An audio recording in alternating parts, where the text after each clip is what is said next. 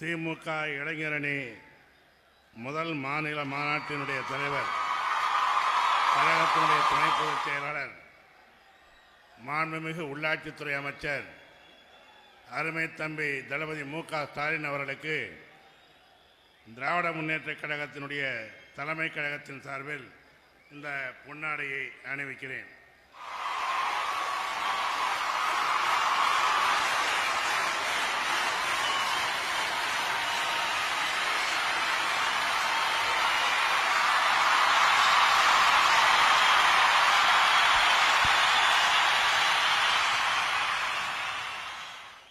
அன்பார்ந்த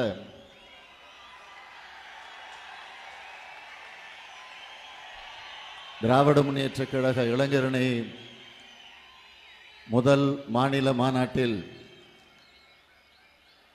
நிறைவாக உரையாற்ற இருக்கக்கூடிய தமிழக முதல்வர் தலைவர் கலைஞர் அவர்களே நம்மை போன்ற இளைஞர்களுக்கு வழிகாட்டக்கூடிய வகையில் வழிகாட்டு உரை ஆற்றுவதற்காக அமர்ந்திருக்கக்கூடிய தமிழக நிதியமைச்சர் திராவிட முன்னேற்றக் கழகத்தினுடைய பொதுச் செயலாளர் இனமான பேராசிரியர் பெருந்தகவர்களே தமிழக மின்துறை அமைச்சர் கழக பொருளாளர் அண்ணன் ஆற்காட்டார் அவர்களே தமிழக பொதுப்பணி மற்றும் சட்டத்துறையின் அமைச்சர் தலைமை கழகத்தின் முதன்மை செயலாளர் அண்ணன் துரைமுருகன் அவர்களே கழகத்தினுடைய துணை பொதுச் செயலாளர்கள் மாண்புமிகு செய்தித்துறை அமைச்சர் அருமை நண்பர் பருதி இளவழுதி அவர்களே அருமை சகோதரியார் திருமதி சர்க்குணபாண்டியன் அவர்களே மாநாட்டினை திறந்து வைத்து எழுச்சியுரை ஆற்றியிருக்கக்கூடிய என்னுடைய அருமை நண்பர் இள புகழேந்தி அவர்களே கழகத்தின் நிறுவன கொடியை உயர்த்தி வைத்து மகளிர் பங்கு மட்டுமல்ல இளைஞரணியினுடைய பங்கும் என்ன என்பதை இளைஞர்களுக்கு எடுத்துச் சொல்லி உரையாற்றி இருக்கக்கூடிய அருமை சகோதரி தமிழச்சி தங்கபாண்டியன் அவர்களை நேற்று நடைபெற்ற இளைஞரணியின் பேரணியை தொடங்கி வைத்து இன்று சாதி சமயமற்ற சமுதாயத்தை உருக்கிட உருவாக்கிட வேண்டும். என்ற உணர்வோடு உரையாற்றி அமர்ந்திருக்கக்கூடிய மத்திய அமைச்சர் மாண்புமிகு அருமை சகோதரர் ராஜா அவர்களே மொழிப்போர் தியாகிகள் திருவுரு படத்தினை திறந்து வைத்து உரையாற்றி இருக்கக்கூடிய அருமை நண்பர் வழக்கறிஞர் அசன் முகமது அவர்களே மாநாட்டினுடைய வரவேற்பு குழு தலைவர் நெல்லை மாவட்ட இளைஞரணியின் அமைப்பாளர் அருமை நண்பர் முத்துராமலிங்கம் அவர்களே வரவேற்பு குழுவினுடைய செயலாளர்கள் துணை அமைப்பாளர்கள் கோமதி நாயகம் அவர்களே சீனிவாசன் அவர்களே ரவி அவர்களே நிதிக்குழு தலைவர் மாண்புமிகு அமைச்சர் அருமை நண்பர் சாமிநாதன் அவர்களே நிதிக்குழு செயலாளர்கள் சுகபனம் அவர்களே ராஜேந்திரன் அவர்களே சம்பத் அவர்களே மேயர் மா சுப்பிரமணியம் அவர்களே பல்வேறு தலைப்புகளில் மாலை உரையாற்ற இருக்கக்கூடிய மாநிலங்களவை உறுப்பினர்கள் அருமை சகோதரர் திருச்சி சிவா அவர்களே அருமை தங்கை கனிமொழி உள்ளிட்ட கழகத்தினுடைய சொற்பொழிவாளர்களே தலைமை கழக செயலாளர்களே மூத்த மாவட்ட கழகத்தினுடைய செயலாளர்களாக இடம்பெற்றிருக்கக்கூடிய என்னுடைய ஆருயிரண்ணன் கோசிமணி ஆருயிரண்ணன் வீரபாண்டியார் உள்ளிட்ட மாவட்ட கழகத்தினுடைய செயலாளர்களை மத்திய மாநில அமைச்சர் பெருமக்களே சட்டமன்ற நாடாளுமன்ற முன்னாள் இந்நாள் உறுப்பினர்களே ஒன்றிய கழக நகர கழக பேரூர் கழக கிளைக்கழகத்தினுடைய நிர்வாகிகளே மாவட்ட ஒன்றிய நகர பேரூர் மாநில இளைஞர் அணியின் அமைப்பாளர்களே துணை அமைப்பாளர்களே நெல்லை மாவட்ட கழகத்தினுடைய பொறுப்பாளர் என்னுடைய அன்புக்குரிய அண்ணன் கருப்பசாமி பாண்டியன் அவர்களே வருகை தந்திருக்கக்கூடிய பெரியோர்களே தாய்மார்களே வெறும் விருப்பம் உள்ளவராம் பதவியில் சில பேர். அவர் வேண்டாம். நெருப்பின் பொறிகளே நீங்கள்தான் தேவை. கட்டிய நாய்களெல்லாம் நாம் எட்டிய மட்டும் பாய்வதற்கு தட்டிய மாத்திரத்தில் தருக்கர்கள் தலை உருள வேண்டும் என்ற உணர்வோடு ஏக்கத்திலே தங்களை ஒப்படைத்துக் கொண்டிருக்கக்கூடிய என்னுடைய பாசத்திற்கும் பேரன்பிற்கும் உரிய ஈடு இணையற்ற இளைஞரணியின் எண்ணரும் இனிய நண்பர்களே உங்கள் அனைவருக்கும் என்னுடைய அன்பு கலந்த வணக்கம். ஈரோட்டு சிங்கம் பகுத்தறிவு பகலவன் தந்தை பெரியார் திடலில் ஒப்பற்ற தலைவர் பேரறிஞர் பெருந்தகை அறிஞர் அண்ணா நகரில் ஆயிரத்தி தொள்ளாயிரத்தி எண்பத்தி மூணு முதல் ஆயிரத்தி தொள்ளாயிரத்தி தொண்ணூத்தி மூணாம் ஆண்டு வரையில் திருச்சி மாவட்ட இளைஞர் அணியின் அமைப்பாளராக ஆயிரத்தி தொள்ளாயிரத்தி தொண்ணூத்தி மூணு முதல் மாநில இளைஞர் அணியின் துணை செயலாளர்கள் ஒருவராக இருந்து எனக்கு துணையிருந்த என்னுடைய ஆரோக்கிய நண்பன் அன்பில் பொய்யாமொழி அவர்கள். அவருடைய பெயரால் தான் இன்றைக்கு இந்த மாபெரும் பந்தல் அமைக்கப்பட்டிருக்கிறது. ஆயிரத்தி தொள்ளாயிரத்தி தொண்ணூத்தி ஒன்பதாம் ஆண்டு நாடாளுமன்ற தேர்தலை சந்தித்த போது தேர்தல் பிரச்சாரத்திற்காக தலைவர் கலைஞர் அவர்கள் திருச்சிக்கு வந்திருந்த போது அவரோடு பிரச்சாரத்தில் துணைக்கு இருந்து தன்னுடைய கடமையை நிறைவேற்றி அதற்கு பிறகு இரவு இல்லத்திற்கு திரும்பிக் கொண்டிருக்கிற போது அவர் உடல் நலம் பாதிக்கப்பட்டு அனைவரையும் மீளா துயரில ஆழ்த்திவிட்டு மறைந்து விட்டார்.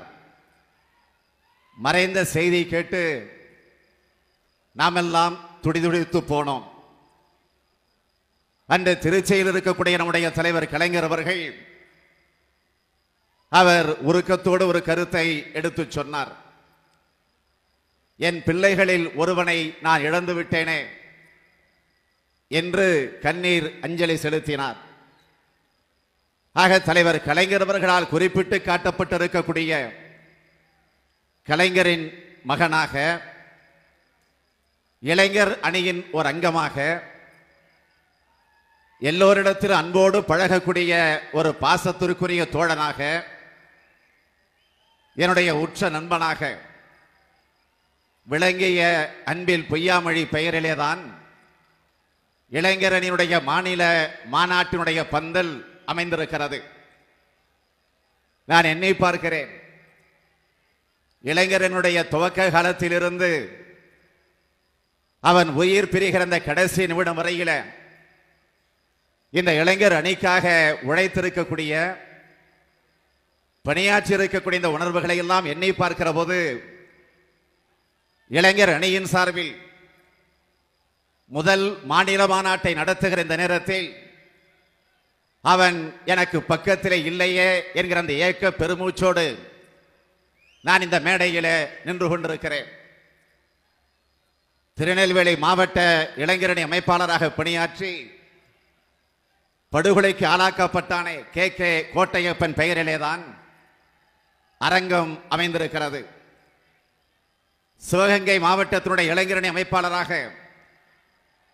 அந்த மாவட்டத்தில் இருக்கக்கூடிய எல்லோரிடத்திலும் நன்மதிப்பை பெற்று சிறப்போடு பணியாற்றி கொண்டிருந்த தேவக்கோட்டை ரூசோ பெயரில் முகப்பு விருதுநகர் மாவட்ட இளைஞரணி அமைப்பாளராக அமைதிக்கு பெயர் போன ராஜபாளையம் கு. பாலசுப்ரமணியன் பெயரில் உள் முகப்பு அமைந்திருக்கிறது. விருதுநகர் மாவட்ட இளைஞரணியின் அமைப்பாளர் திருவள்ளிபுத்தூர் இரா. அண்ணாதுரை செல்வன் பெயரில் இந்த மேடை உருவாக்கப்பட்டிருக்கிறது. தூத்துக்குடி மாவட்ட இளைஞரணி அமைப்பாளர் நாலு மாவாடி சொக்கலிங்கம் பெயரில் நுழைவு வாயில் கோவை மாநகர இளைஞரணியின் துணை அமைப்பாளர் கோட்டை ரஃபீக் பெயரில கொடி மேடை. வடசென்னை மாவட்ட அமைப்பாளர் பிரபாகரன் கடலூர் மாவட்ட அமைப்பாளர் கலைச்செல்வன் கன்னியாகுமரி மாவட்ட அமைப்பாளர் லட்சுமிகாந்தன் துணை அமைப்பாளர் முகமது சாயி தூத்துக்குடி கிருபாகரன் கோவை மாநகர அமைப்பாளர் முத்துவேல் வேலூர் மாவட்ட துணை அமைப்பாளர்கள் தயாளன் ரவிச்சந்திரன் காஞ்சிபுரம் மாவட்டத்தினுடைய துணை அமைப்பாளர் சிவாஜி. அவருடைய பெருமைகளை எல்லாம் எடுத்துச் சொல்லக்கூடிய வகையில் இந்த மாநாட்டில தோரண வாயில்கள் அமைக்கப்பட்டிருக்கின்றன. இளைஞர் அணியினுடைய மாநில மாநாட்டை முதல் மாநில மாநாட்டை நடத்திட வேண்டும் என்று சொல்லி நம்முடைய தலைவர் கலைஞர் அவர்களும் பொதுச் செயலாளர் பேராசிரியர் அவர்களும் தலைமை கழகமும் நமக்கு அந்த வாய்ப்பை வழங்கியிருக்கிறார்கள். அதற்காக நான் முதலில் என்னுடைய நன்றியை தெரிவித்துக் கொள்ள விரும்புகிறேன். வரவேற்பு குழு தலைவராக பொறுப்பேற்று சிறப்போடு தன்னுடைய கடமையை நிறைவேற்றி தந்திருக்கக்கூடிய முத்துராமலிங்கம் செயலாளராக பொறுப்பேற்று கடமை ஆற்றியிருக்கக்கூடிய கோமதி நாயகம் சீனிவாசன் ரவி. அதேபோல் நிதிக்குழு தலைவராக சாமிநாதன் செயலாளர்களாக சுகபனம் ராஜேந்திரன் சம்பத் சுப்பிரமணியம்.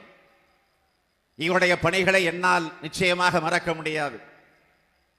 தமிழ்நாடு முழுவதும் மாவட்டம் முழுவதும் நான் சுற்றுப்பயணத்தை நடத்தும் போது என்னோடு சுற்றுப்பயணத்தில் ஈடுபட்டது மட்டுமல்ல. தொடர்ந்து இந்த மாநாடு வெற்றி பெற வேண்டும் என்பதற்காக அவர்கள் கடுமையாக உழைத்திருக்கிறார்கள். அவர்களுக்கெல்லாம் நான் இந்த நேரத்தில் என்னுடைய நன்றியை தெரிவிக்க விரும்புகிறேன். அதேபோல் நெல்லை மாவட்ட கழகத்தினுடைய பொறுப்பாளர் நம்மால் காணா காணா என்று அன்போடு அழைக்கப்படக்கூடிய நான் கருப்பசாமி பாண்டியன் அவர்கள் நான் பெருமையோடு தெரிவிக்க விரும்புகிறேன். அவர் மாவட்ட கழகத்தினுடைய பொறுப்பாளராக மட்டுமல்ல இந்த மாவட்டத்தினுடைய இளைஞரணி அமைப்பாளராகவே மாறி அவர் தன்னுடைய பணியை நிறைவேற்றி தந்திருக்கிறார். அவருக்கு துணை நின்று பணியாற்றி இருக்கக்கூடிய மாவட்ட கழக நிர்வாகிகள் இயக்கத்தினுடைய முன்னோடிகள் குறிப்பிட்டு சொல்ல வேண்டும் என்று சொன்னால் நெல்லை மாநகரத்தினுடைய வணக்கத்திற்குரிய மேயர் பண்பாளர் அண்ணன் ஏஎல்எஸ் அவர்கள் மாவட்ட கழக அவை அவைத்தலைவர் அண்ணன் சுப சீதாராமன் அவர்கள் இந்த மாவட்டத்தை சார்ந்திருக்கக்கூடிய அமைச்சர் பெருமக்கள் மாண்புமிகு மைதீன்கான் அவர்கள் பூங்கோதை ஆலடி அருணா அவர்கள் மத்திய இணையமைச்சர் ராதிகா செல்வி அவர்கள் அதேபோல் சட்டப்பேரவை உறுப்பினராக இருக்கக்கூடிய திரு அப்பாவு திரு மாலைராஜா முன்னாள் அமைச்சர் அருமை சகோதரர் தங்கவேலு ஒன்றிய கழக நகர கழக பேரூர் கழகத்தினுடைய செயலாளர்கள் இவருடைய பணிகளை எல்லாம் இன்றைக்கும் சொல்லிக் கொண்டிருக்க முடியும். அதேபோல் எங்களுக்கு இந்த மாவட்டத்திற்கும் சம்பந்தமில்லை என்ற நிலையில் இல்லாமல் வேறு மாவட்டத்தினுடைய செயலாளராக பொறுப்பை ஏற்றுக்கொண்டிருந்தாலும் இன்றைக்கு அமைச்சர்களாக இருக்கக்கூடிய மாண்புமிகு பொன்முடி அவர்கள் நம்முடைய மாண்புமிகு நேரு அவர்கள் பல வகைகளில் எங்களுக்கு துணை புரிந்திருக்கிறார்கள். அது மட்டுமல்ல திருவண்ணாமலை மாவட்ட கழகத்துடைய செயலாளர் அண்ணன் வேலு அவர்கள். அதேபோல் விருதுநகர் மாவட்ட கழகத்துடைய செயலாளர் அண்ணன் K. K. S. S. R. அவர்கள். அவருடைய பணிகளை இன்றைக்கு நாங்கள் பாராட்டி கொண்டே இருக்கலாம். என்றைக்கு மாநாடு அறிவிக்கப்பட்டதோ அன்றிலிருந்து இந்த நிமிடம் வரையில் தங்களை இந்த மாநாட்டோடு ஒப்படைத்துக் கொண்டு எல்லா வகைகளிலும் துணை நின்றிருக்கிறார்கள். அதேபோல் இந்த மாநாட்டினுடைய வெற்றிக்காக பாடுபட்டு இருக்கக்கூடிய அத்தனை பேருக்கும் நான் இந்த நேரத்தில் என்னுடைய நன்றியை தெரிவிக்க விரும்புகிறேன். தலைவர் கலைஞர் அவர்களும் நம்முடைய பொதுச் செயலாளர் பேராசிரியர் அவர்களும் கலந்து பேசி இளைஞர்களை ஊக்கப்படுத்த வேண்டும் உற்சாகப்படுத்த வேண்டும். அவர்களுக்கு முறையான பயிற்சியை வழங்கிட வேண்டும் என்கிற அந்த நிலையில் இந்த மாநில மாநாட்டை நடத்திட வேண்டும். அதுவும் நெல்லையிலே நடத்தி காட்டிட வேண்டும். டிசம்பர் பதினைந்து பதினாறு ஆகிய தேதிகளில் நடத்திட வேண்டும் என்று நமக்கு அனுமதி தந்தார்கள். யானை தன் குட்டியை தூக்கி போட்டு அவை விளையாடுகிறது என்று சொன்னால் தூக்கி போட்டு துன்புறுத்துகிறது என்று சொன்னால் அந்த யானையை துன்புறுத்துவதற்காக அல்ல. குட்டி யானை எதிர்காலத்தில் தன்னை தற்காத்துக் கொள்ள வேண்டும். பகைமையை சந்திக்க அதற்குரிய பயிற்சியை பெற்றாக வேண்டும் என்ற அந்த உணர்வோடு அந்த தாய் பாச உள்ளத்தோடு இந்த அனுமதியை நம்முடைய தலைமை கழகம் நமக்கு வழங்கியிருக்கிறது. மாநாடு நடத்திட வேண்டும் என்று அறிவிப்பை வெளியிட்ட உடனேயே தமிழகம் முழுவதும் இருக்கக்கூடிய மாவட்ட அமைப்பாளர்களை சென்னைக்கு அழைத்து நாம் எப்படி இந்த மாநாட்டை நடத்துவது? என்னென்ன பணிகளை ஆற்றிட வேண்டும்?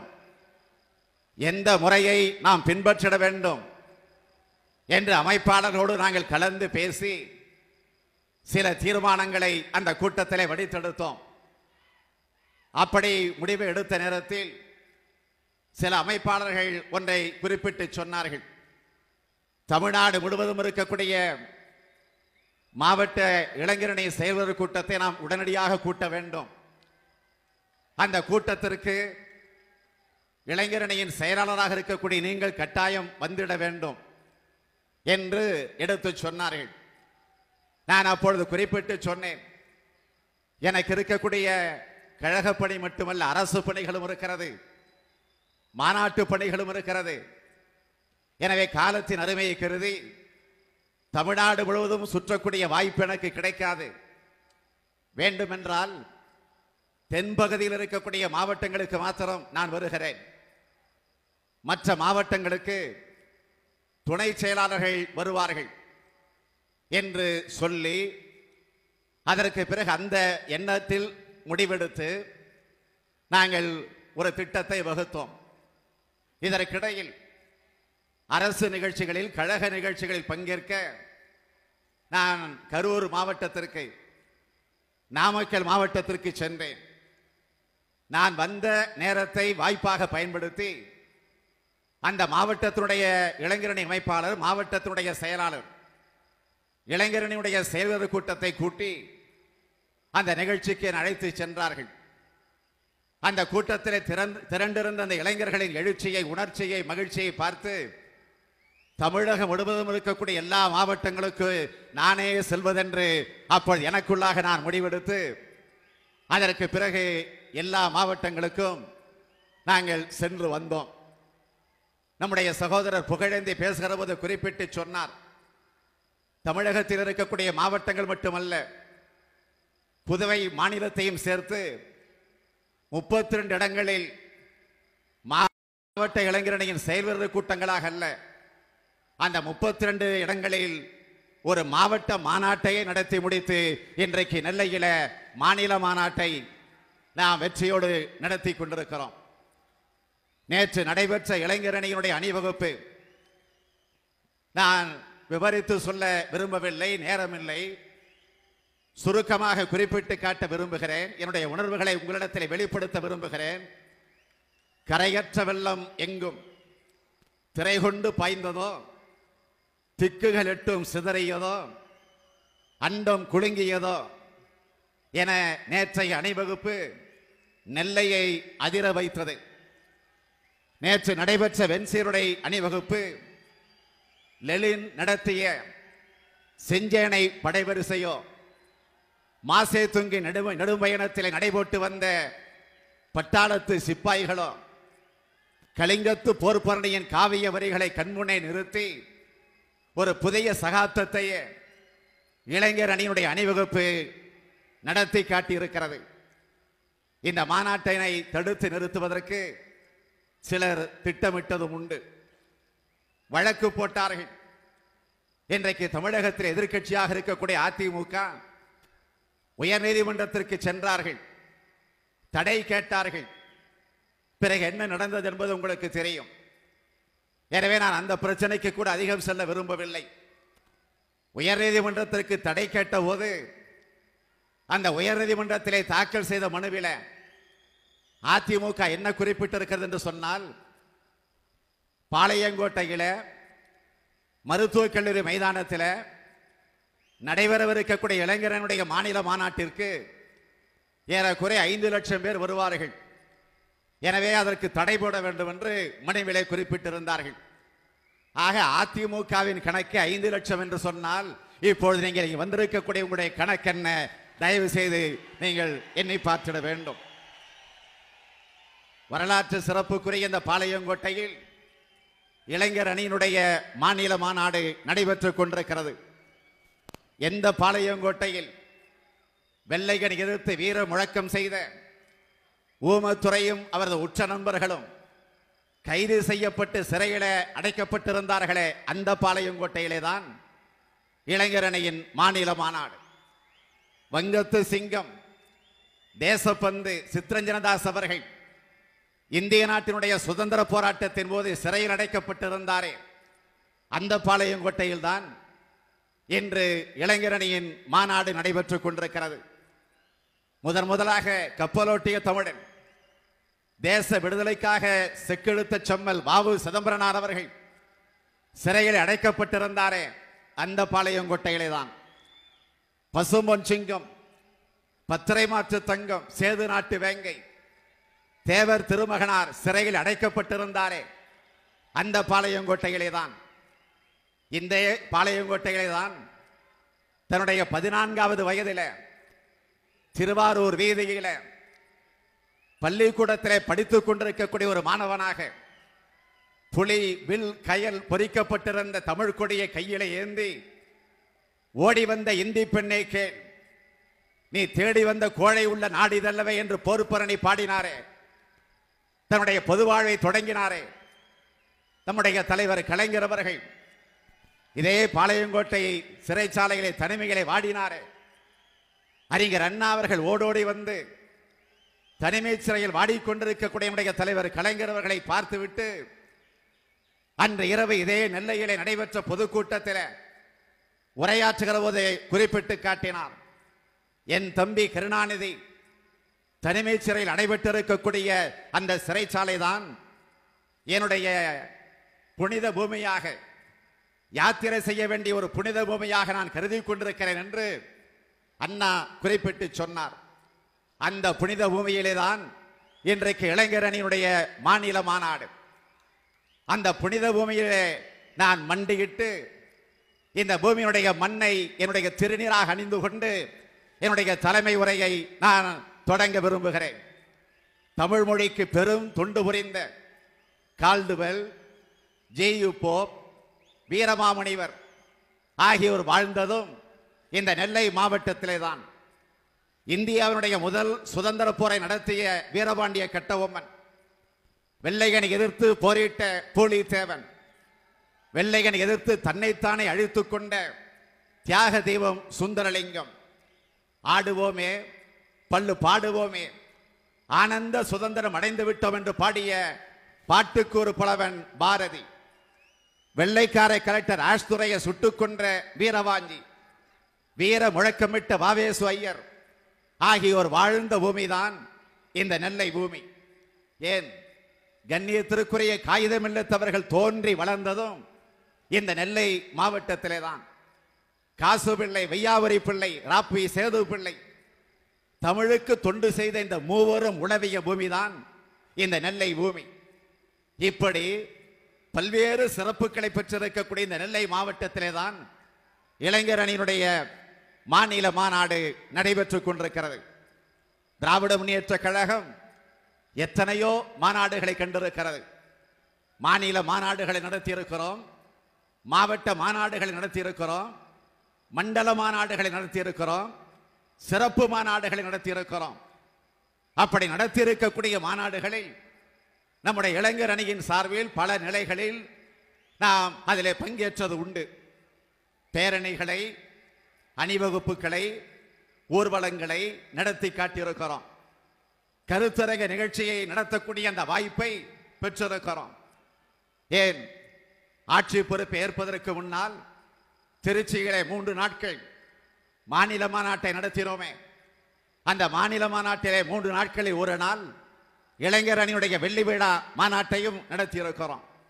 இப்படி எத்தனையோ மாநாடுகள் நடத்தியிருந்தாலும் அப்படி மாநாடுகள் நடத்துகிற போது நம்முடைய தலைவர் கலைஞர் அவர்கள் தொடர்ந்து ஒவ்வொரு மாநாடு நடைபெறுகிற போது கடிதங்களை எழுதுவது உண்டு. ஆனால் இளைஞரணியின் சார்பில் இந்த மாநாட்டை நாம் நடத்தி கொண்டிருக்கிறோமே. இந்த மாநாட்டிற்கு எழுதிய கடிதங்களைப் போல எந்த மாநாட்டிற்கும் தலைவர் கலைஞர் அவர்கள் இவ்வளவு கடிதங்களை எழுதி குவித்திடவில்லை. என்ன காரணம்? ஏதோ திராவிட முன்னேற்ற கழகத்தில் இருக்கக்கூடிய இளைஞரணியில் இருக்கக்கூடிய நண்பர்களுக்காக மட்டுமல்ல ஒட்டுமொத்த தமிழினத்தில் இருக்கக்கூடிய இளைஞர்கள் அத்தனை பேருக்கும் நடைபெறக்கூடிய மாநாடு தான் இந்த மாநாடு என்கிற காரணத்தால் தலைவர் கலைஞர் அவர்கள் கடிதங்களை எழுதி குவித்திருக்கிறார்கள். கடிதத்தில் குறிப்பிட்டு காட்டியிருக்கிறாரே காரல் மார்க்ஸை பற்றியும் ஃப்ரெட்ரிக் ஏங்கல்ஸை பற்றியும் எழுதியுள்ளார். ஏன்? இளைஞர்கள் தத்துவார்த்த சிந்தனையை பெற வேண்டும் என்பதற்காக. லெனினை பற்றி எழுதி காட்டியிருக்கிறார். எதற்காக? இவர்கள் சமுதாயத்திலே புரட்சிகரமான மாற்றத்தை உருவாக்க வேண்டும் என்கிற அந்த காரணத்திற்காக. கிரேக்க நாட்டு சிந்தனையாளர்கள் சாக்ரட்டிஸ் பிளாட்டோ அரிஸ்டாட்டில் ஆகியவரை பற்றியும் எழுதி காட்டியிருக்கிறாரே. என்ன காரணம்? இளைஞர்கள் பகுத்தறிவு உணர்வை பெற்றிட வேண்டும் என்ற அந்த காரணத்திற்காக. பிடல் காஸ்ட்ரோவை பற்றி சேகுவாரை பற்றி எழுதியிருக்கிறாரே ஏன்? ஆதிக்க சக்திகளிடமிருந்து நம்முடைய தாயகத்தை காத்திட இளைஞர்கள் முன்வர வேண்டும் என்பதற்காக நெல்சன் மண்டேலாவை பற்றி எழுதி காட்டியிருக்கிறாரே. இளைஞர்கள் நீண்ட பயணத்திற்கு தங்களை தயார்படுத்திக் கொள்ள வேண்டும் என்பதற்காக எழுதியிருக்கிறார். சீன நாட்டினுடைய சிவப்பு நட்சத்திரமாம். மாசே துங் பற்றி குறிப்பிட்டு காட்டியிருக்கிறாரே. லட்சியத்தை வென்றிட எல்லாவித தியாகத்திற்கும் தங்களை இளைஞர்கள் தயார்படுத்திக் கொள்ள வேண்டும் என்பதற்காக நம்முடைய தலைவர் கலைஞர் அவர்கள் இளைஞர்களுக்கு வழிவிடுவோம் என்கிற தலைப்பில பதினைந்து கடிதங்கள். அதை தொடர்ந்து இளைஞரனுடைய வளர்ச்சி இளைஞரனுடைய சிறப்புகள் இந்த மாநாட்டினுடைய பணிகள் இந்த நெல்லை மாவட்டத்தினுடைய சிறப்புகள் வரலாற்றிலே இடம்பெற்றிருக்கக்கூடிய அந்த பெருமைகளை பற்றியெல்லாம் ஏறக்குறைய பத்து கடிதங்கள். ஆக இருபத்தைந்து கடிதங்களை நம்முடைய இளைஞருடைய மாநாட்டிற்காக எழுதி காட்டியிருக்கிறார்.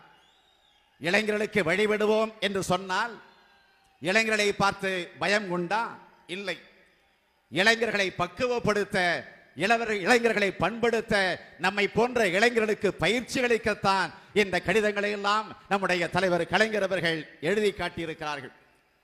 ஆயிரத்தி தொள்ளாயிரத்தி நாற்பத்தி ஒன்பதாம் ஆண்டு கொட்டு மழையில வடசென்னை பகுதியில் அமைந்திருக்கக்கூடிய ராபின்சன் பூங்காவில அறிஞர் அண்ணா அவர்களே அவர்களால் திராவிட முன்னேற்ற கழகம் என்கிற ஒரு பேர் இயக்கம் தொடங்கி வைக்கப்பட்டது. இதற்கு வித்திட்டது யார்? ஆயிரத்தி தொள்ளாயிரத்தி பனிரெண்டாம் ஆண்டு டாக்டர் நடேசனார் அவர்கள் மெட்ராஸ் யுனைடெட் லீக் என்கிற ஒரு அமைப்பை முதன் முதலாக உருவாக்கி தந்தார். அதுவே ஆயிரத்தி தொள்ளாயிரத்தி பதிமூணாம் ஆண்டு திராவிட சங்கம் என்ற பெயர் மாற்றம் பெற்று விழி எழு இன்று நீர் விழுந்துபட்டவராவே awake arise or be ever fallen என்று அன்றைக்கு டாக்டர் டி எம் நாயர் அவர்கள் அறைகோல் விடுத்தார்கள். பின்னர் அதுவே தென்னிந்திய மக்கள் சங்கமாக மாறி தென்னிந்திய நல உரிமை சங்கமாக உருவாகி அதற்கு பின்னர் தான் நீதி கட்சி என்கிற ஒரு அமைப்பு உருவாக்கப்பட்டு அந்த நீதி கட்சி மூன்று முறை தேர்தலை வெற்றி பெற்று பதினாறு ஆண்டு காலம் ஆட்சி பொறுப்பில் இருந்திருக்கிறது. நீதி கட்சியுடைய ஆட்சி காலத்திலே தான் பெண்களுக்கு சம உரிமை வழங்கப்பட்டது. நீதி கட்சியுடைய ஆட்சி காலத்திலே தான் கம்யூனல் ஜீவோ உருவாக்கப்பட்டது. கோவில் சீர்திருத்தம் ஏற்படுத்தப்பட்டது. கூட்டுறவு இயக்கம் கண்டது. சட்டசபையில ஆதி திராவிடனுக்கு இடஒதுக்கீடு வழங்கப்பட்டது. உயர்நீதிமன்றத்திலே பார்ப்பனர் அல்லாதோர் நியமிக்கப்பட்டார்கள். இப்படி சாதனைகள் தொடர்ந்து நீதி கட்சியுடைய ஆட்சி காலத்திலே தான் நடந்திருக்கிறது. ஆயிரத்தி தொள்ளாயிரத்தி இருபத்தி ஐந்தாம் ஆண்டில் தந்தை பெரியார் அவர்கள் காங்கிரஸ் கட்சியை விட்டு வெளியேறி சுயமரியாதை இயக்கத்தை கண்டார். ஆயிரத்தி தொள்ளாயிரத்தி முப்பத்தி எட்டாம் ஆண்டு ஜஸ்டிஸ் கட்சியுடைய தலைமை பொறுப்பை தந்தை பெரியார் அவர்கள் ஏற்றுக்கொண்டார்கள். ஆயிரத்தி தொள்ளாயிரத்தி நாற்பத்தி நாலாம் ஆண்டு ஜஸ்டிஸ் கட்சியுடைய பெயர் மாற்றம் செய்யப்பட்டு அறிஞர் அண்ணா அவர்களால் கொண்டு வரப்பட்ட தீர்மானத்தின் அடிப்படையில் திராவிடர் கழகம் உருவானது. அதை தொடர்ந்துதான் ஆயிரத்தி தொள்ளாயிரத்தி நாற்பத்தி ஒன்பதாம் ஆண்டு திராவிட முன்னேற்ற கழகத்தை அறிஞர் அண்ணா அவர்கள் உருவாக்கி தந்தார்கள். ஆக இந்த பேரியக்கத்திற்கு நூறாண்டு கால வரலாற்றுக்குரிய இந்த பெருமையை இந்த இயக்கம் அடைந்திருக்கிறது. நான் பெருமையோடு தெரிவிக்க விரும்புகிறேன். நீதி கட்சி பாட்டன் என்று சொன்னால் திராவிடர் கழகம் மகன் திராவிட முன்னேற்ற கழகம் பேரன்.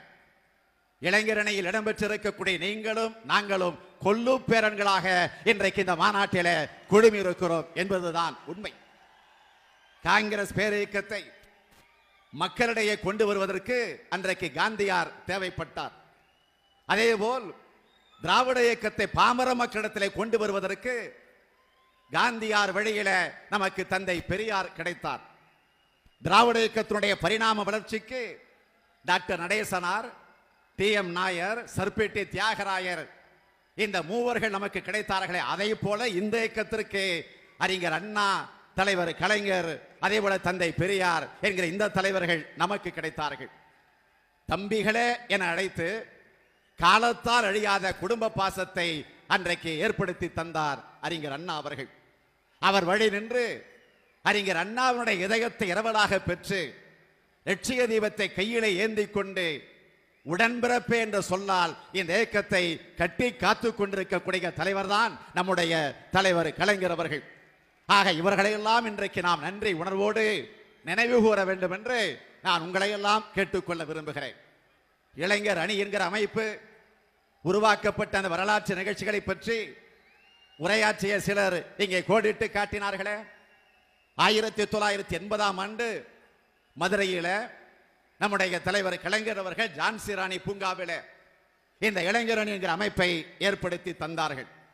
ஆனால் அதற்கு முன்பு ஆயிரத்தி தொள்ளாயிரத்தி அறுபத்தி ஏழு நான் ஒரு பள்ளிக்கூடத்திலே மாணவனாக என்று கூட நான் சொல்ல மாட்டேன். ஒரு சிறுவனாக இருந்தபோது அந்த கோபாலபுரத்தில் இருக்கக்கூடிய சில நண்பர்களை இணைத்து கொண்டு எங்களுக்குள்ளாக ஒரு அமைப்பை ஏற்படுத்தி அந்த அமைப்புக்கு கோபாலபுரம் இளைஞர் திமுக என்று நாங்களாகவே பெயர் சுட்டி கொண்டு அந்த அமைப்பை கூட நாங்கள் முதன் முதலாக எங்கே தொடங்கினோம்?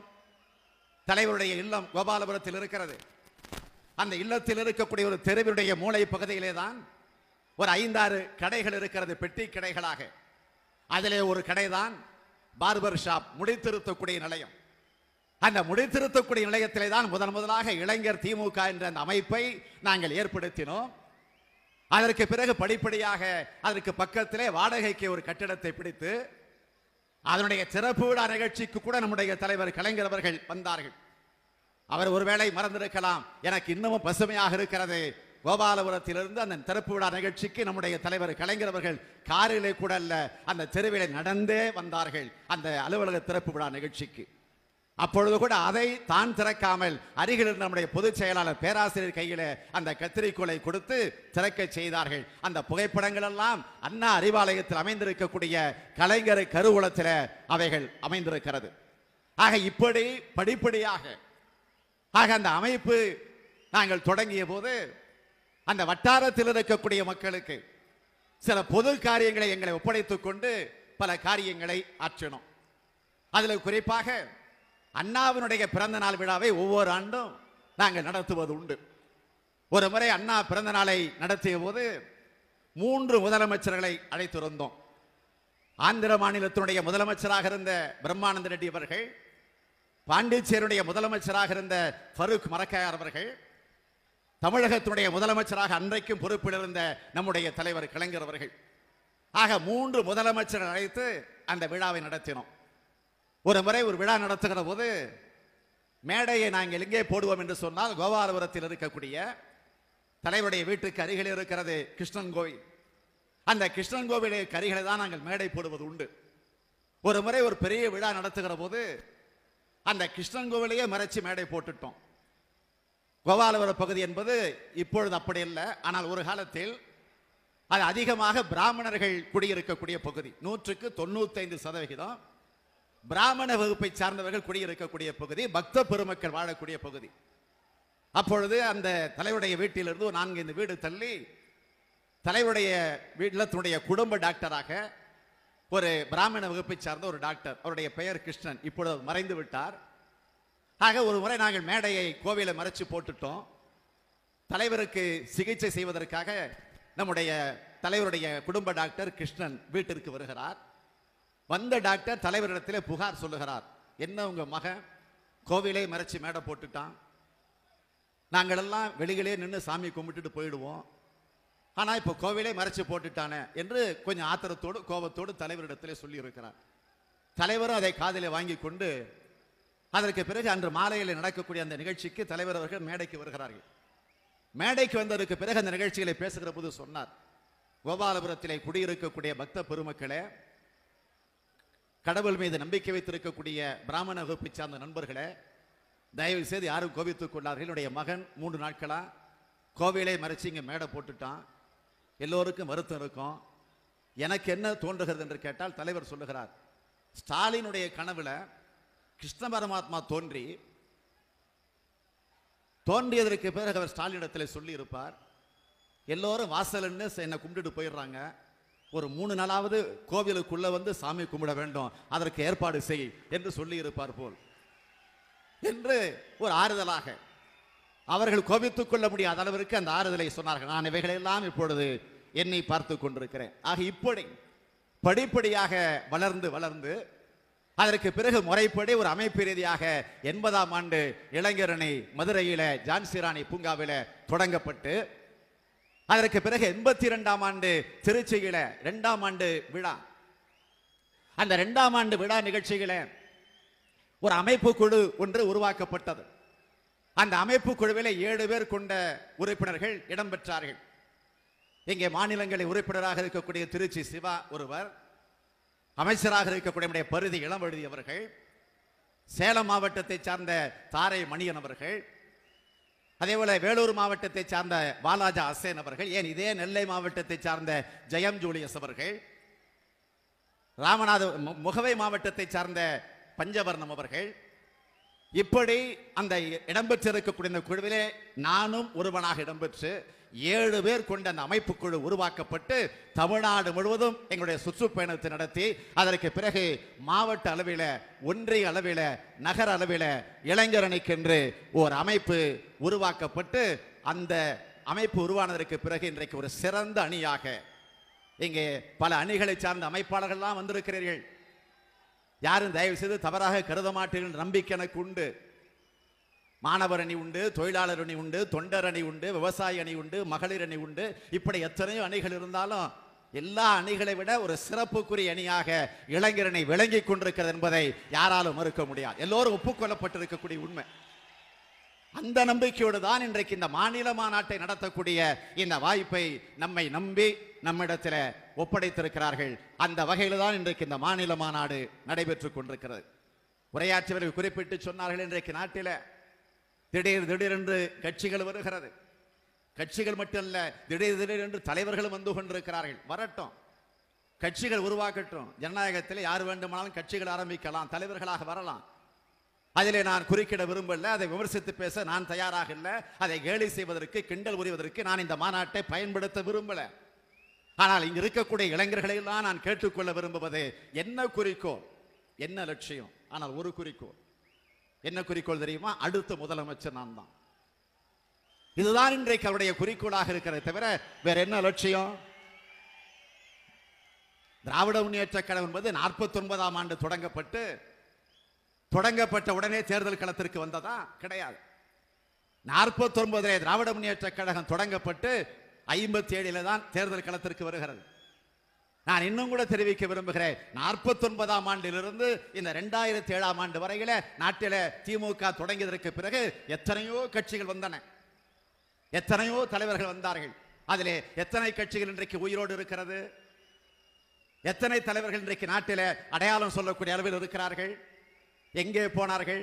ஏன் அவர்கள் எல்லாம் காணாமல் போனார்கள்? அதற்கு ஒரே காரணம் சொந்த லாபத்திற்காகவும் சுயநலத்திற்காகவும் அவர்கள் கட்சியை தொடங்கிய காரணத்தால் தான் அவர்கள் எல்லாம் இன்றைக்கு காணாமல் போயிருக்கிறார்கள். இன்றைக்கு இருக்கக்கூடிய சூழ்நிலையை பார்த்தால் சிலருக்கு அரசியல் என்பது பார்ட் டைம் பிசினஸ் ஆகவே இன்றைக்கு மாறி இருக்கிறது அதையும் பார்க்கிறோம் நாட்டில். நான் அது பற்றியெல்லாம் அதிகம் பேச விரும்பல. ஆனால் ஆயிரத்தி தொள்ளாயிரத்தி அறுபத்தேழில் திராவிட முன்னேற்ற கழகம் ஆட்சிக்கு வந்தது என்று சொன்னால் நாற்பத்தொன்பதிலே தொடங்கிய திராவிட முன்னேற்ற கழகம் ஐம்பத்தி ஏழிலே தேர்தல் களத்திற்கு வருகிறது. அது ஐம்பத்தி ஏழிலே தேர்தல் களத்திற்கு வருகிற போது கூட அண்ணா தன்னிச்சையாக முடிவெடுக்கல. நம்முடைய தலைவர்கள் எல்லாம் அழைத்து உட்கார வைத்து பேசி முடிவெடுக்கல. ஆயிரத்தி தொள்ளாயிரத்தி ஐம்பத்தி ஆறாம் ஆண்டு திருச்சியில் நடைபெற்ற மாநில மாநாட்டில அங்கு குழுவிருந்த மக்களிடத்தில் எடுத்து சொல்லி தேர்தல் களத்தில் நிற்கலாமா வேண்டாமா என்று வாக்குப்பெட்டிகளை வைத்து அதிகமான அளவிற்கு வாக்களித்து தேர்தல் களத்தில் நிற்க வேண்டும் என்று ஆதரவு தந்த காரணத்தால் ஐம்பத்தி ஏழில் நாம் தேர்தல் களத்தில் நின்றோம். ஐம்பத்தி ஏழில் நின்று பதினைந்து இடங்களில் வெற்றி பெற்றோம். அதற்கு பிறகு அறுபத்தி ரெண்டில் தேர்தலில் நின்று ஏறக்குறை ஐம்பது இடங்களில் வெற்றி பெற்றோம். அதை தொடர்ந்து அறுபத்தி ஏழாம் ஆண்டு ஆட்சிக்கு வரக்கூடிய அளவிற்கு வெற்றி பெற்று நாம் ஆட்சிக்கு வந்தோம். நான் இந்த நேரத்தில் ஒன்றை குறிப்பிட்டு காட்ட விரும்புகிறேன்.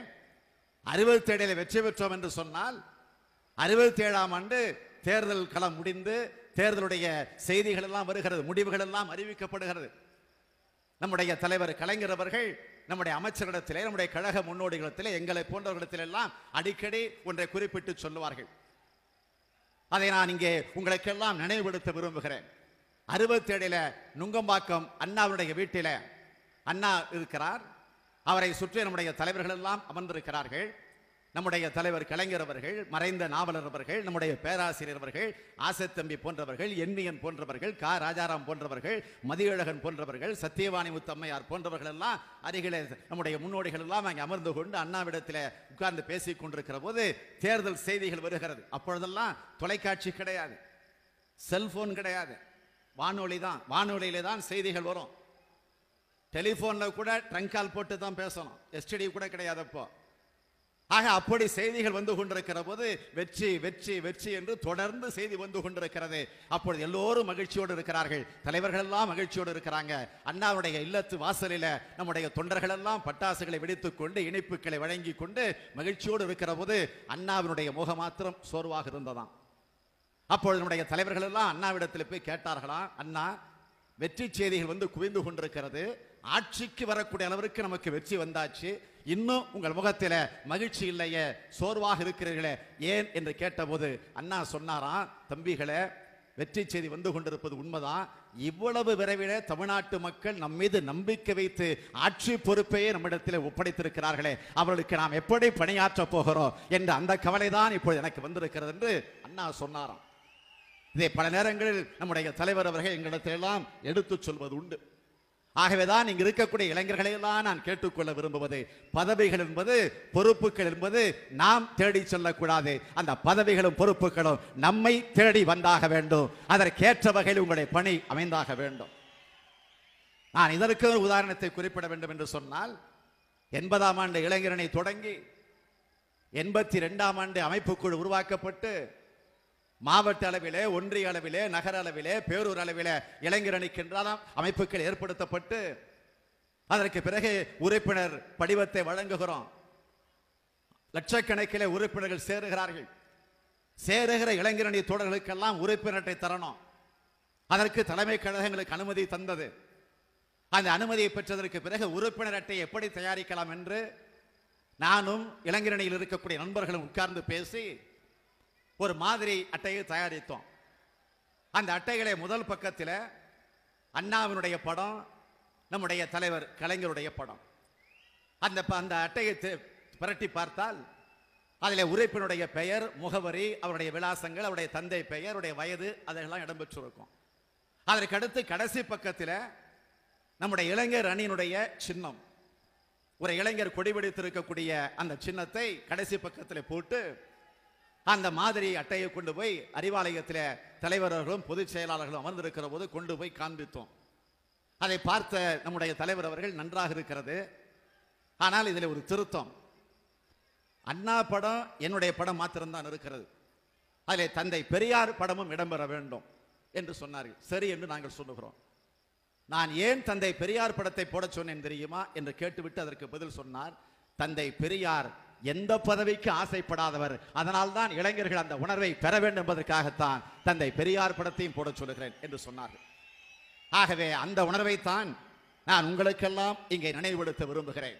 இங்கே லட்சக்கணக்கில் கடலலை போல் திரண்டிருக்கக்கூடிய இளைஞரணி நண்பர்களை எல்லாம் பார்த்து நான் கேட்டுக்கொள்ள விரும்புவது உங்களுக்கெல்லாம் நான் விடுக்கக்கூடிய ஒரு அன்பான வேண்டுகோள்.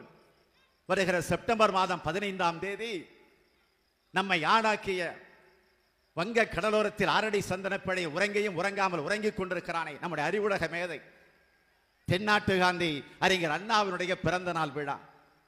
பிறந்த நாள் விழா மட்டுமல்ல நூற்றாண்டு விழா. அண்ணாவினுடைய நூற்றாண்டு விழா வருகிற செப்டம்பர் மாதம் வருகிறது. இங்கே அமர்ந்திருக்கக்கூடிய நீங்கள் பெரும்பாலும் நாற்பதற்கு வயதிற்கு உட்பட்டவர்கள் தான் நீங்கள். உங்களில் பலர் அண்ணாவை பார்த்திருக்க முடியாது. ஏன்? அவருடைய உரையை கூட கேட்கக்கூடிய அந்த பாக்கியத்தை உங்களில் பலர் பெற்றிருக்க முடியாது. ஆனால் அண்ணா உருவாக்கி இருக்கக்கூடிய திராவிட முன்னேற்ற கழகத்தில் இன்றைக்கு உங்களை ஒப்படைத்துக் கொண்டிருக்கிறீர்கள்.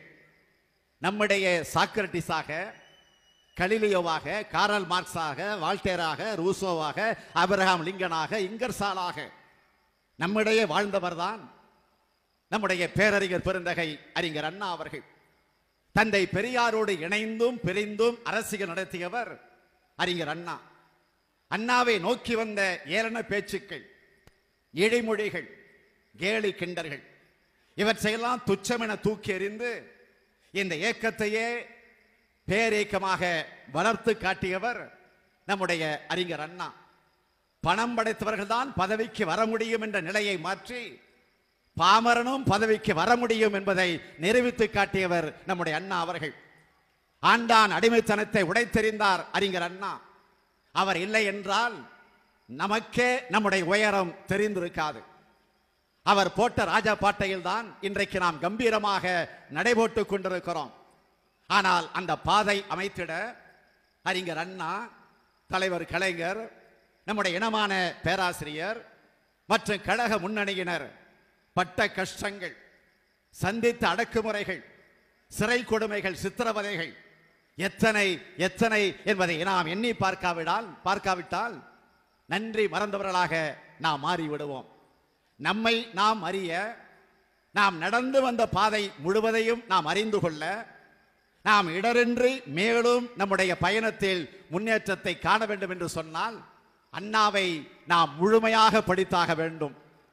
நாம் மட்டுமல்ல நம்முடைய சந்ததியினர் மட்டுமல்ல நமக்கு பின்னால் வரக்கூடிய தலைமுறையினரும் நன்றி கடன் செலுத்த வேண்டிய மாபெரும் தலைவர்தான் அறிஞர் அண்ணா. நூறு ஆண்டுகளுக்கு முன்னால் விதைத்த விதைதான் யாராலும் அழிக்க முடியாத அளவிற்கு ஆல விருட்சமாக இன்றைக்கு உயர்ந்து கம்பீரமாக நின்று கொண்டிருக்கிறது. இன்று ஒருவனை பார்த்து நீ யார் என்று கேட்டால் எத்தனை பேர் தமிழர் என்று சொல்லுகிறோம்? முதலியார் என்றோ யாதவர் என்றோ வன்னியர் என்றோ தேவர் என்றோ நாயுடு என்றோ செட்டியார் என்றோ தான் இன்றைக்கு சொல்லுகிற நிலைமை நாட்டில இருந்து கொண்டிருக்கிறது. இந்த நிலைமை மாற வேண்டும். நாம் தமிழர்கள் என்று சொல்லக்கூடிய நிலைமை வந்தாக வேண்டும். ஜாதியை பற்றி கூட நம்முடைய தலைவர் கலைஞர் அவர்கள் ஒரு முறை ஒரு உதாரணத்தை சுட்டி காட்டியிருக்கிறார்கள் அத்தி மரத்தில் உச்சியிலும் கிளையிலும் அடிமரத்திலும் காய்கள் காய்க்கும். எங்கே காய்த்தாலும் அதை அத்திக்காய் என்றுதான் சொல்லுகிறோம். அடிமரத்தில் காய்ப்பதை பரங்கிக்காய் என்றோ கிளையில் காய்ப்பதை புடலங்காய் என்றோ உச்சியில் காய்ப்பதை வெண்டைக்காய் என்றோ சொல்வது கிடையாது. மண்ணில் பிறந்த மனிதர்களிடையே மேல் ஜாதி கீழ் ஜாதி என்ற வேற்றுமை இருக்கக்கூடாது. ஜாதியை ஒழிப்பதற்கு ஜாதி ஒழிக என்று சொன்னால் மட்டும் போதாது. சாதி என்பது சதியின் காரணமாக சதி என்ற வார்த்தையில கால் முளைத்து சாதியாக மாறியது. சாதி அத்தோடு நின்றதா? இல்லை. தீ என்ற எழுத்துக்கு கொம்பு முளைத்து அது தீயாக மாறியது. அந்த தீயை அணைக்க வேண்டிய பெரும் பொறுப்பு தான் இங்க இருக்கக்கூடிய இளைஞர்கள் கையில ஒப்படைக்கப்பட்டிருக்கிறது. இந்த மாநில மாநாட்டில் நம்மை போன்ற இளைஞர்கள் எடுத்துக்கொள்ள வேண்டிய உறுதிமொழி நாம் வரக்கூடிய ஆண்டு முழுவதும் அண்ணாவினுடைய நூற்றாண்டு விழாவை கொண்டாட போகிறோம். அந்த விழாவை நூற்றாண்டு விழாவை கொண்டாடுகிற நாம் சாதி சமயமற்ற சமுதாயத்தை படைப்போம் என்கிற அந்த உறுதிமொழியை நாம் இந்த மாநாட்டிலே ஏற்றாக வேண்டும். திராவிட முன்னேற்ற கழக ஆட்சி அகற்றிட வேண்டும் என்று நாட்டிலே பல பேர் அது நாற்காலி ஆசையோடு அலைந்து கொண்டிருக்கிறார்கள். அதையும் பார்க்கிறோம். திமுக கழகத்தை ஏன் அழிக்க வேண்டும்? கழகம் செய்த தவறு என்ன இந்த மண்ணுக்கு தமிழ்நாடு என்ற பெயரை சுட்டி தந்திருக்கிறோமே அதற்காகவா? தாய்மொழிக்கு செம்மொழி என்கிற அந்தஸ்தை பெற்று தந்திருக்கிறோமே அதற்காக இந்த இயக்கத்தை அழிக்க நினைக்கிறார்களா? பிற்படுத்தப்பட்ட தாழ்த்தப்பட்ட சிறுபான்மை சமுதாயத்தை சார்ந்த மக்களுக்கு பாதுகாவல் அரணாக விளங்கிக் கொண்டிருக்கிறோமே அதற்காக இந்த இயக்கம் அழிக்கப்பட வேண்டுமா? வறுமையில் வாடும் மக்களுக்கு வயிறார உண்ண வேண்டும் என்பதற்காக ஒரு கிலோ அரிசியை ரெண்டு ரூபாய்க்கு வழங்கிக் கொண்டிருக்கிறோமே அதற்காக இந்த ஆட்சி அழிக்கப்பட வேண்டுமா?